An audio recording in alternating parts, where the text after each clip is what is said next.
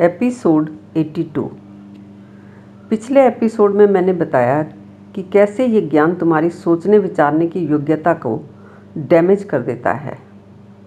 जीवन में कुछ भी करना हो तो सारे पहलू देखकर और सोच समझकर अपने लिए खुद निर्णय लेने की बजाय तुम ज्ञान का सपोर्ट खोजते हो। या किसी को अपना आदर्श मानकर उसके जैसा निर्णय लेना तुम्हें आसान लगता है। तुम्हें लगता है कि कोई और सोचे और बता दे कि कब क्या करना है। तुम्हें तुम्हारी अपने लिए भी खुद सोचने की आदत ही नहीं रही। यही आसान लगता है कि कोई और ही बता दे। यूँ समझो, तुम्हारा बीमार मन सोचने की अपंगता की स्थिति में है। बरसों तक किसी न किसी कारण से परेशान रहा मन, इतना उलझा या कमज़ोर हो जाता है कि वो कल्पना भी नहीं कर सकता कि उसकी सभी समस्याओं के उपाय मौजूद हैं। मगर मन का एक स्वभाव और भी है कि वो परेशानी उन समस्याओं से रहता है जिनके उपाय उसे दिखते रहते हैं। ये अलग बात है कि वो उसके जाने हुए उपाय काम नहीं आते। उसे ये भी दिखता रहता है कि ऐसे लोग आसपास हैं जिन्हें वो समस्याएँ नहीं हैं, जो कि उसे हैं। यानी मान लो तुम्हारी दस समस्याएँ हैं तो तुम देखोगे कि उनमें से तीन तो तुम्हारी बहन को नहीं है और उनमें से दो तुम्हारे किसी दोस्त को नहीं हैं और एक तो आसपास किसी को भी नहीं है। ऐसी कोई समस्या नहीं है तुम्हारे दिमाग में जिसके संदर्भ में तुम्हें अपने आसपास कोई ना कोई उस समस्या से मुक्त ना दिखता हो। मगर तुमसे कह दिया जाए कि तुम्हारे मन की सारी समस्याएँ हल हो सकती हैं। तो तुम ये कल्पना करने का साहस भी नहीं कर पाओगे कि तुम्हारी समस्याओं के उपाय हैं। और क्योंकि तुम्हारे मन ने बरसों उन्हीं असफल उपायों को सोचा होता है, प्रयोग किया होता है तो तुम्हें कोई भी नया उपाय बता भी दिया जाए तो तुम अपनी पुरानी आदतों की वजह से कुछ का कुछ सुनते हो, कुछ का कुछ करते हो, या वही करते रहते हो जो पहले से कर रहे होते हो। और आदत के तौर पर ये बहुत बड़ी बात है। सुना होगा तुमने भी कि फ्रांस जब आज़ाद हुआ था तो फ्रांस के बास्तील जेल से 30-35 साल से बंद कैदियों को छोड़ दिया गया था।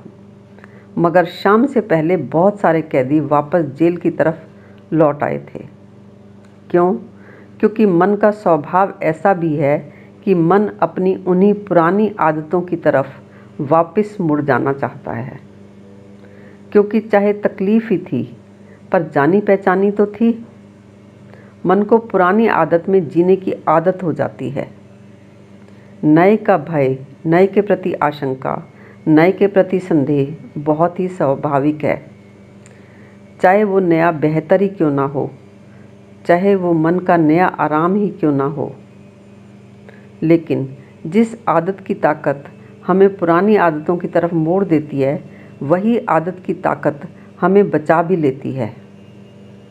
मन तो वही है, एक ही है, और अंततः वही हमारा स्वभाव हो जाता है।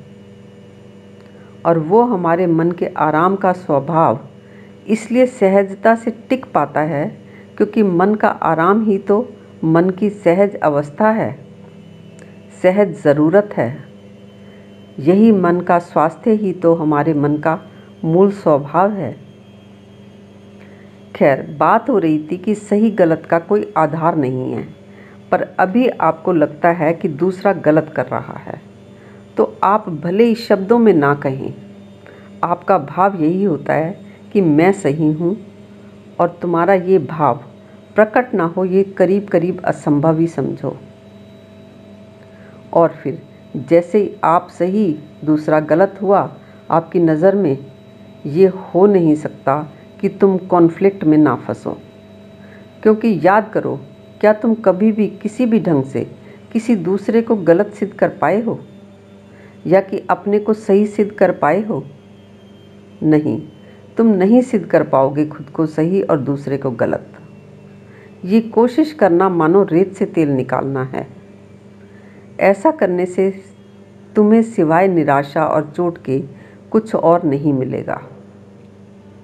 हो सकता है तुम्हें लगे कि जब गलत सही कुछ है ही नहीं तो इसका मतलब कोई किसी की चोरी कर ले, कोई किसी की हत्या कर दे, कोई पैसे लेके काम ना करे, या पैसे लेके लौटाए ना, या कोई ड्रग्स ड्रग्स लेने लग जाए तो क्या उनको भी गलत नहीं कहेंगे आप लोग? देखिए ये मामले या इस तरह की बातें जीवन की समस्याएँ नहीं बनती। ये सीधी सीधी साफ़ बातें हैं। जैसे हम अगर सड़क पर जा रहे हैं तो हमें दिखता है कि अपनी लेन में सीधे ड्राइव करना है, इंडिकेटर देना है, रेड लाइट पर रुकना है। ये बातें हमें स्पष्टता से पता होती हैं। इनमें हमें कोई अस्पष्टता या उलझन नहीं है। पर सवाल ये है कि जब तुम रिश्तों की समस्याओं में एक दूसरे को गलत सिद्ध करना चाहते हो। और उसमें भी जब कोई गलती कर रहा है, वो चाहे चोरी की हो, ड्रग्स की हो या गलत ड्राइव करने की हो, तुम अपनी चॉइस से सिद्ध नहीं कर सकते। कोई तुम्हारा अपना अगर ड्राइविंग सही नहीं कर रहा तो तुम ये चॉइस तो कर सकते हो कि तुम उसके साथ जाओ ही ना, ताकि तुम्हारा जीवन खतरे में ना पड़े। लेकिन वो गलत ड्राइव करता है, ये तुम सिद्ध नहीं कर पाओगे। हाँ दूसरा चाहे, यानी वो तुमसे पूछता है और तुम उस, और तुमसे जानना, समझना चाहता है तो तुम कहो और वो मान ले। वो एक अलग बात है। बाकी अगले एपिसोड में।